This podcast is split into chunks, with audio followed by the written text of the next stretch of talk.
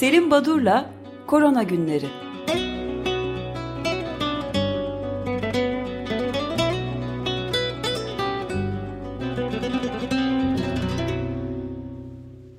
Günaydın Selim Badur, merhabalar.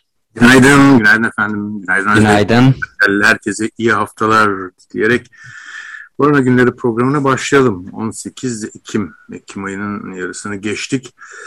Ve olgu sayısı John Hopkins'in sitesine göre 240.662.000'i aştı. 4.9 milyon kadar da koronavirüs enfeksiyonu sonucu yaşamını yitiren insan var. Küresel ölçekte. Geçen haftaya göre hesaplama yaptığımızda bu 7 gün içinde ortalama 401 bin kadar yeni olgu listeye eklendi. Belirli bir stabilizasyon oluyor gibi 400 bin bandında takılı kaldı. Türkiye ise son 28 günde ortaya çıkan olgular açısından bir sınıflama yapılıyor bu John Hopkins Üniversitesi'nin sitesinde. 809.302 olgu ile 3. sırada. Türkiye'de buraya yerleşmiş vaziyette. Önümüzde bir tek Amerika Birleşik Devletleri ve İngiltere var. İngiltere'yi yakalar mıyız bilmiyorum ama işler İngiltere'de de iyi gitmiyor. Küresel boyutta bir azalma var. Bir olgu sayısında hani artışlar sonlandı gibi görünüyor. Ama ilginçtir. Gelişmekte olan ülkeler değil, artışlar Avrupa'da görülüyor. Geçen haftaya oranla %7'lik bir olgu artışı olmuş. Bunun müsebbibi de 3 ülke: İngiltere, Türkiye ve Rusya. Şimdi geçen haftaya oranla Avrupa genelinde olgu sayısında %7 artış var dedim ama yaşamını yitirenlerin sayısında %11'lik bir artış var. Avrupa'da böyle bir olumsuzluk var. Şimdi Rusya deyince Rusya'dan 2-3 haber vermek istiyorum. Bunlardan birincisi Rusların geliştirdiği Sputnik aşısı vardı. Bu aşıyla ilgili İtalyanlar bir çalışma yaptılar. İtalyan ekibi bu Avrupa'nın kabul ettiği mRNA aşıları, vektör aşıları bunlara geçmeden önce bir bölüm Rus Sputnik aşısını almıştı. Delta varyantına karşı %82 etkili olduğunu Rus aşısının belirtiyorlar çalışmalarında. Bu ilginç. Ancak Rusya ile ilgili bir olumsuz haber var. O da sayılardaki artış. Biraz önce de belirttim, Avrupa'daki olgu sayılarının artışında İngiltere, Türkiye ve Rusya'nın katkısı var diye. Rusya'da bu hafta sonu pandeminin ilk gününden itibaren ilk kez günde 1000 ölümün üzerine çıkıldı Rusya'da. Aşılama ise durma noktasında. Resmi sayılar tam aşılananların oranı %32 Rusya'da ve artık insanlar aşılamaya hiç rağbet etmiyorlarmış. Özellikle ekonomik nedenleri önceleyip bu sert kısıtlamalara hiç gitmeyen bu ülkede yerli aşılara, yani Rusların ürettiği Sputnik diğer yerli Rus aşılarına güvenin çok fazla olmaması insanların aşılanmamasının başlayan nedeni olarak bildiriliyor ve sahte aşı belgesi. Yani aşı olmayan insanlar bu belgeyi alıp kendilerini aşılıymış gibi gösterip çeşitli etkinliklerde bulunuyorlar. Bu hastalığın yayılmasında önemli bir olumsuz gelişme diye bildirilmekte. Rusya'da, pardon araya girdim ama yani bir günde 1000'den fazla ölü olması, yani saatte 42 ediyor yanlış hesaplamadıysam. Bu da yani neredeyse 1,5 dakikada bir kişinin hayatını kaybettiği anlamına geliyor. Korkunç bir durum yani. Evet, korkunç. Gerçekten. Yani Rusya'da ne olup ne biteceğini yakından izlemekte yarar var. Çünkü işler iyi gitmiyor. İngiltere'de dediğim gibi Avrupa'da çıtayı yükselten ülkelerden bir diğeri İngiltere. Ve İngiltere'deki resmi açıklamalar artık virüsle beraber yaşayacağız. Bunun çaresi yok. Ve önlemleri peyderpey kaldıracağız. İşte herkes bireysel olarak dikkat etsin demişler. Günlük olgu sayısına baktığınız zaman İngiltere'de geçtiğimiz cuma günü 42.776 olgu vardı. Yeni olgu vardı İngiltere'de. Yani Türkiye'den daha fazla. Bu nedenle hani Avrupa, biraz önce de belirttiğim gibi, beklenenin aksine hani sayılarında artış gösteren bir coğrafya olarak karşımıza çıkıyor. Rusya'dan son bir haberde burun damlası şeklinde uygulanacak aşıyı denemeye başlamışlar. Bu önemli bir gelişme. Hani Rus aşısı başarılı olur mu bu yaklaşımla bilemiyorum ama özellikle bu konuda çalışan çeşitli bilim insanları var. Örneğin Munster ve arkadaşları kas içine verilen, enjeksiyon şeklinde verilen aşıya oranla burun içine sprey şeklinde uygulanacak aşının iki büyük avantajı olduğunu yazılarında belirtiyorlar. Bunlardan birincisi doğal olarak tahmin edeceğimiz gibi uygulama kolaylığı.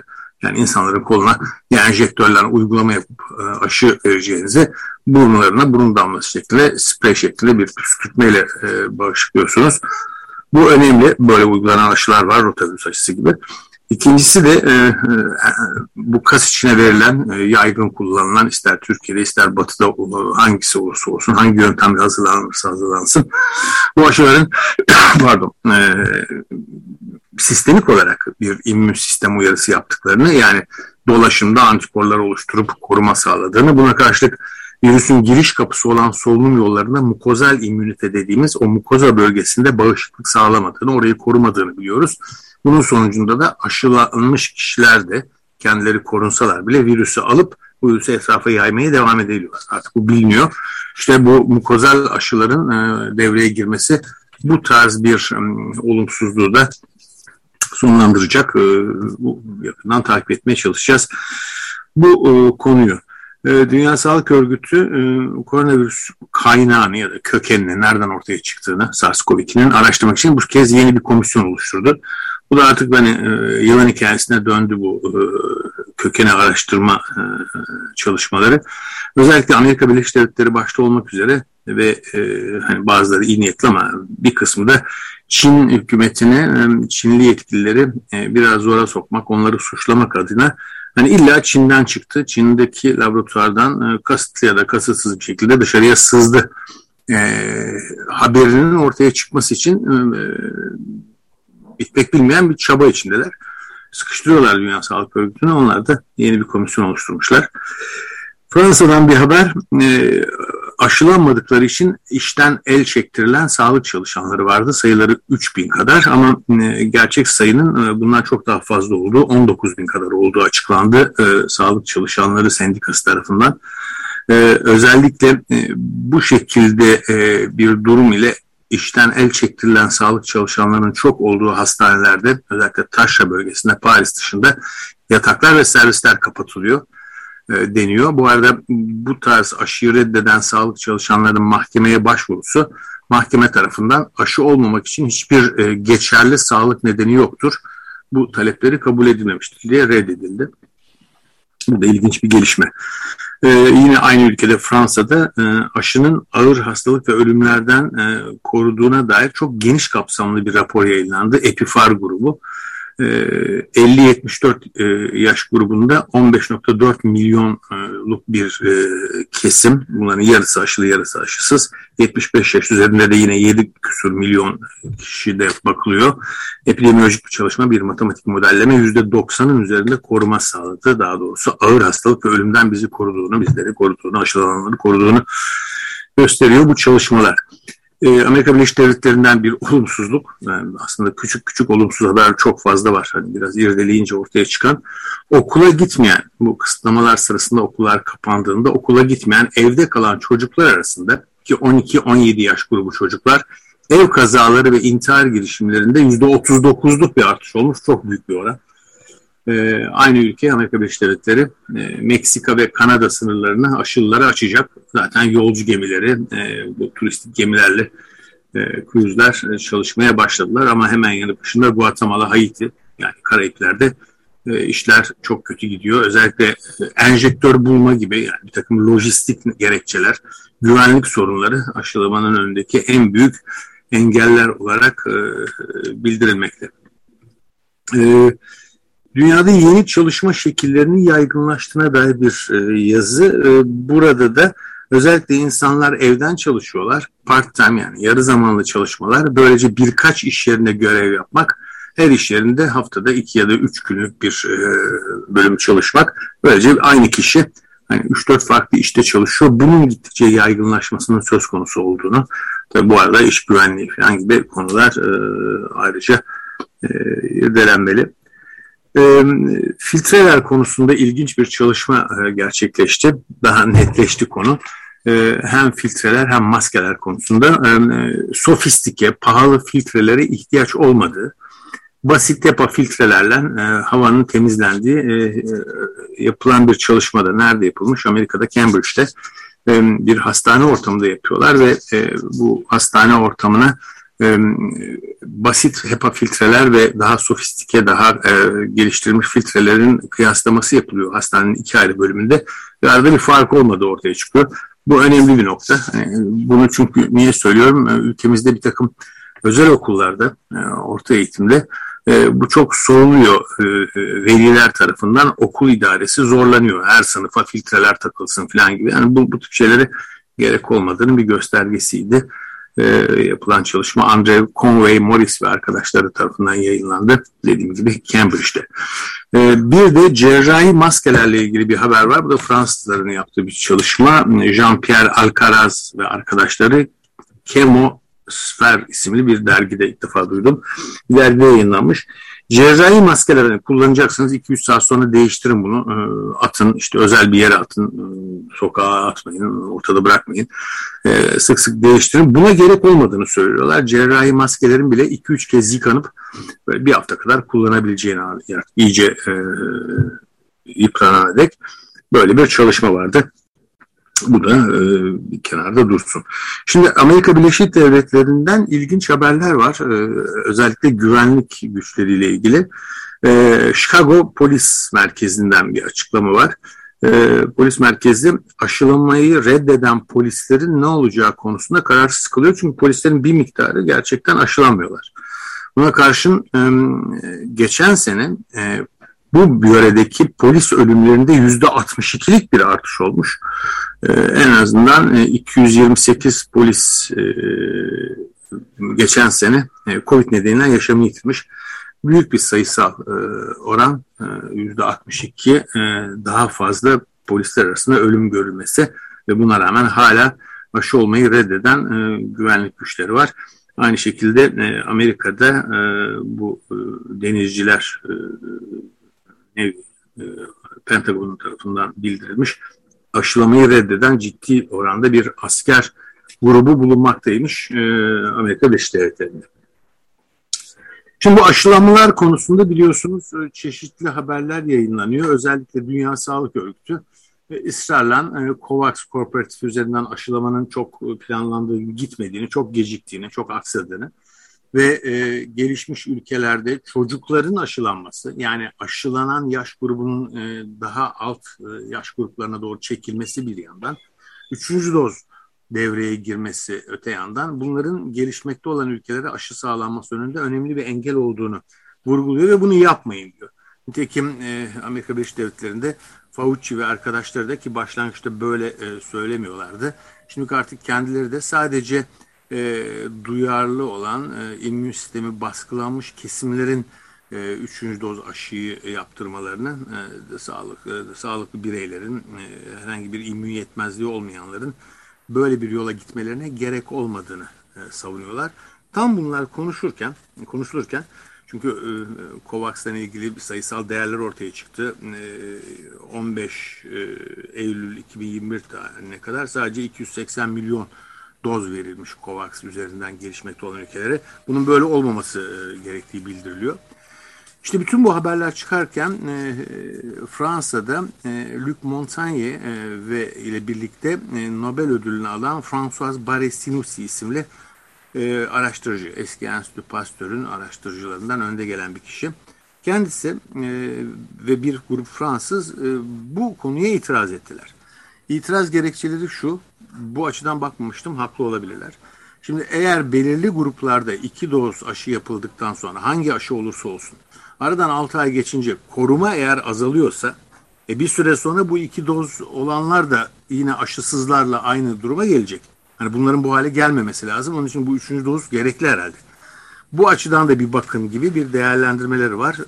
Bu da üzerinde düşünülmesi gereken bir konu herhalde. İlginç bir yaklaşım. Bu açıdan düşünülmemişti herhalde.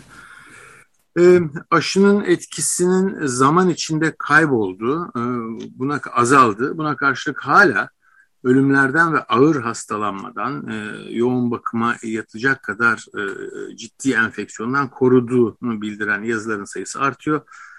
Özellikle hafta sonu New England Journal of Medicine'de çıkan Berk ve arkadaşları, İngiltere'den bir ekip, İngiliz, İsrail ortak yapımı. Bunlar 1497 adet sağlık çalışanının içinde, aşılanmış olan 1497 sağlık çalışanının içindeki yeniden enfekte olma. Yani bunlar aşıya rağmen enfeksiyona yakalanmışlar. Bunlara bakmışlar. 1497 kişi içinde 39 tane sağlık çalışanı. Tabii sağlık çalışanları ilginç bir grup. Aşılı olsalar bile çok sık, özellikle COVID servislerinde çalışanlar, bu hasta grubuyla çalışanlar çok sık maruz kalıyorlar virüse. O nedenle bu kesimi incelemek ilginç. Söyledikleri evet, bu 39 kişinin %20'si kadarı, 5'te biri semptomlu hastalığa yakalanıyorlar, enfekte oluyorlar aşılanmalarına rağmen. Birçoğu çok hafif ya da asemptomatik geçiriyor enfeksiyonu. Ama hiçbir zaman yoğun bakım ya da ağır hastalanma söz konusu olmuyor bu kesimde. Bu da aşının tüm eleştirilere ama yine de hasta oluyor aşılılar denmesine rağmen koruma boyutunu gösteren önemli bir olgu. Bu arada ben bir şey söyleyebilir miyim? Evet. Bu şimdi Avrupa'da düşme, yani Avrupa ülkelerinin bir kısmında bu vakaların düştüğü gözleniyor ama bir kısmında İngiltere gibi filan da ne yerse yesin dedikleri bir şeye geçiliyor. Hollanda'nın durumu ilginç. BBC'den ilginç bir haber vardı. Yani hakikaten akıl durdurucu bir şey olmuş. SBS diye, SBS 6 kanalının düzenlediği dans maratonunda 200 kişi 100.000 avroluk para ödülünü alabilmek için 50 saat aralıksız dans etmiş. Hiç uyumadan, dinlenmeden, ancak yemek ve tuvalete gitmek için ara vermişler. Ve yorgunluk yüzünden sedyelik olanlar, bayılanlar, birisi düşüp belini kırmış, susuzluk, yorgunluk filan. Ve bunun amacı da, yani o Squid Game denen oyuna benzetilmiş etkinlik. Çok da ilginç bir şey. Bayağı hastalara da, akciğer hastalarına para toplamak için yapıldığını söylüyorlar. Ne diyorsunuz bu kadar tuhaf bir şeyi nasıl yorumluyorsunuz? Yani yorumlayamıyorum ama aklıma yıllar önce, hatırlarsınız eğer, Jane Fonda'nın Atları da Vururlar diye bir filmi vardı. Evet. onu anımsadım birdenbire. İlginç yani. Benzer bir haberde Suudi Arabistan'dan vereyim ben o zaman. 17 Ekim günü Mekke'de Kabe etrafında işte yeni cami varmış, büyük bir cami. Orada artık mesafe kuralı gözetmeksizin yan yana namaz kılınmasına izin verilmiş. Her ne kadar gerçek haç ziyaretleri yapılamıyor hala. Yakında o da açılacaktır. Çünkü Suudi Arabistan'ın yıllık getirisi haçtan 10.2 milyar euroymuş. Bunu daha fazla ötelemek istemiyorlar herhalde. Onlar da böyle işte bir kısmı dans yarışması yapıyor, ötekileri de. Akciğer hastalarının tedavisi için çalışan fona destek için maskesiz, mesafesiz, 50 saat kesintisiz dans, yani bilemiyorum. Hakikaten bir delilik yani. Evet, yani Afrika'ya baktığınız zaman Dünya Sağlık Örgütü'nün bir raporu var. Afrika için diyorlar ki 7 hastadan 6 tanesinde enfeksiyon saptanamıyor diyorlar. Niye böyle yüzde ya da ondalı bir benzetme değil de 6-7 gibi gidiyor ama gerçek rakam Afrika kıtasında, Afrika genelinde bildirilen sayıların 7 misli diyorlar. Ve 8 milyon değil 59 milyon kadar olgu var diyorlar. Şimdiye dek 70 milyon test yapılmış. Ne kadarlık bir nüfusa 70 milyon test, 1.3 milyarlık bir insan grubuna sadece 70 milyon test yapılmış.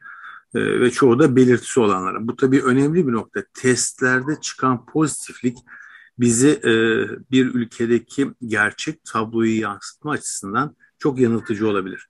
Kime test yaptığınız, hangi gruba test yaptığınız çok önemli. İşte Türkiye'de de şu anda sadece günlük bildirilen işte 20 küsur bin, 30 bin, 35 bin pozitiflik var deniyor. Ama kimlerde saptanıyor bu pozitiflik? Sadece hastalık belirtisi olanlarda, hastalık belirtisi olmayanlara ait bir tarama söz konusu değil. Yani temaslı takibi falan gibi konular, filyasyon tamamen aksamış durumda ülkemizde. Afrika'da tabii durum başka hastalıkların hani tırnak içinde ortlayabileceği konusunda bir tehlike var diye belirtiyorduk bu pandeminin ilk dönemlerinde. Özellikle aşılamanın aksaması tüberkülozda hemen ortaya çıktı. 2019'da 2.9 milyon olan küresel tüberküloz olgu sayısı 4.1 milyona çıkmış. 2.9'dan 4.1 noktaya. Dünya iyiye doğru gidiyor. Bunu siz farklı açılardan da sürekli vurguluyorsunuz. Bunlar böyle genel dünyadan haberlerde. Şu çocuklarla ilgili önemli bulgular var. Bunlardan bir tanesi işte çocuklar bulaştırır, bulaştırmaz. Çocuklar arasında hastalık yaygın mı değil mi? Çeşitli çalışmalar yapılıyor. Bunlardan bir tanesi özellikle Massachusetts'da yapılmış bir çalışma. Ve çocukların asemptomatik olan yani belirtisi olmayan çocukların kendilerinin erişkinlere hastalığı klinik belirtilerle geçirenler oranla gerçekten viral yüklerinin yani taşıdıkları virüsün miktarının az olduğunu gösteriyorlar. Ama öte yandan ev içinde olup bitenler irdelenmiş bir başka çalışmada. JAMA Pediatrics'te yayınlandı. 1236 çocuk 310 aileden. Ve evde bir çocuk olduğu zaman, iki çocuk olduğu zaman yani çocuk sayısı arttıkça hastalığın evde bir COVID hastası varsa bunun nasıl yaydığı irdelenmiş ve çocukların bu masumiyet konusunda dikkatli olunması gerektiği, çocukların her ne kadar düşük viral yük taşısalar bile bulaşta önemli kaynak olabilecekleri bu şimdiye kadar söylenenin aksine bir durum ve bu nedenle bu el yıkama, maske, fiziksel mesafe gibi önlemlerin basit gibi görünen ama çok önemli önlemlerin sizin her gün vurguladığınız gibi bu önlemlerin çocuklara farklı stratejilerle çok iyi anlatılması gerektiğinin altını çizen bir çalışma. Özellikle Amerika Birleşik Devletleri'ndeki bu çocuklarla ilgili çalışmaya bakarken bir de ilginç bir habere rastladım. Ölüm tehditleri. Covid konusunda sağlıklı bilgi veren, insanları uyaran, bunu yazılarıyla, televizyon programları, radyo programları ya da sosyal medyayı kullanarak yapan bilim insanlarına yönelik tehditlerle ilgili bir yazı Nature'da çıktı. 321 bu tarz her ülkeden Covid konusunda toplumu bilgilendiren bilim insanının %42'si çeşitli boyutlarda tehditleri aldıklarını, %15'i bu tehditlerin ölüm tehdidi olduğunu, örneğin Belçika'da bir sniper, bir asker snipermiş kendisi, virolojistleri yani virologları vuracağını açıklamış ve bu şekilde tehdit ediyor. Avustralya'da da etkisi olmadığı gösterilen Ivermectin isimli parazit ilacının kullanımı konusunda hani bu ilaç bir işe yaramaz diyen kişinin ölüm tehdidi aldığı, İngiltere'de de bu tarz tehditler var. Bu da konunun bir başka boyutu. Hakikaten birazcık dünyanın zıvanadan çıktığının bulguları sanki. Çeşitli örnekleri evet. Ulaşmaya başladı. Son bir haberde iot preparatlarıyla ilgili bir haber vereyim. Bu da açıklandı. İyot yani bizde tentür diyot yani çok bilinen bir şey. Neredeyse 2 asırdan beri antibakteriyel özelliği bulunan dezenfeksiyon için kullanılan ya da işte yara temizliği için mikropları öldürmek için kullanılan bu ilacın sürekli olarak promosyonu yapılıyormuş. Özellikle Uzak Doğu Asya, Japonya'da bile bu iyotlu preparatlarla gargara yaparsanız eğer COVID-19'a yakalanma riskiniz azalır diye. Bunun böyle olmadığını açıklama gereği duymuş sağlık yetkilileri. Bu tabii ilginç bir konu. Son bir bilimsel çalışmayla bitireyim. Mateus Castro ve arkadaşları yayınladılar. Şimdi çevre koşulları ve genetik faktörler ne boyutta etkili COVID-19'u ağır ya da hafif geçirmemiz? Tek ve çift yumurta ikizlerine, aynı evde aynı koşullarda yaşayan çift ve tek ve çift yumurta ikizlerini inceleyen bir çalışmaları var. İlginçtir.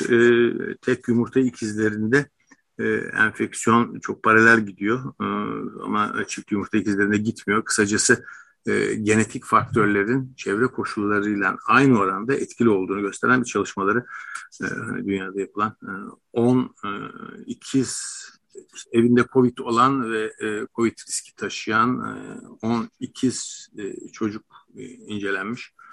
18 demek 20 çocuk. Buna ait ilginç bir çalışma. Böyle ikiz çalışmaları da yapılıyor. Özellikle kalıtsal genetik faktörlerin nedenle etkili olduğunu göstermek açısından önemli bir nokta. Ben burada durayım. Müsaadenizle size iyi haftalar. Çok teşekkür ederiz. Arıyorum efendim. İyi haftalar. Alın, teşekkür ederim. Görüşmek üzere. Alın, teşekkür ederim.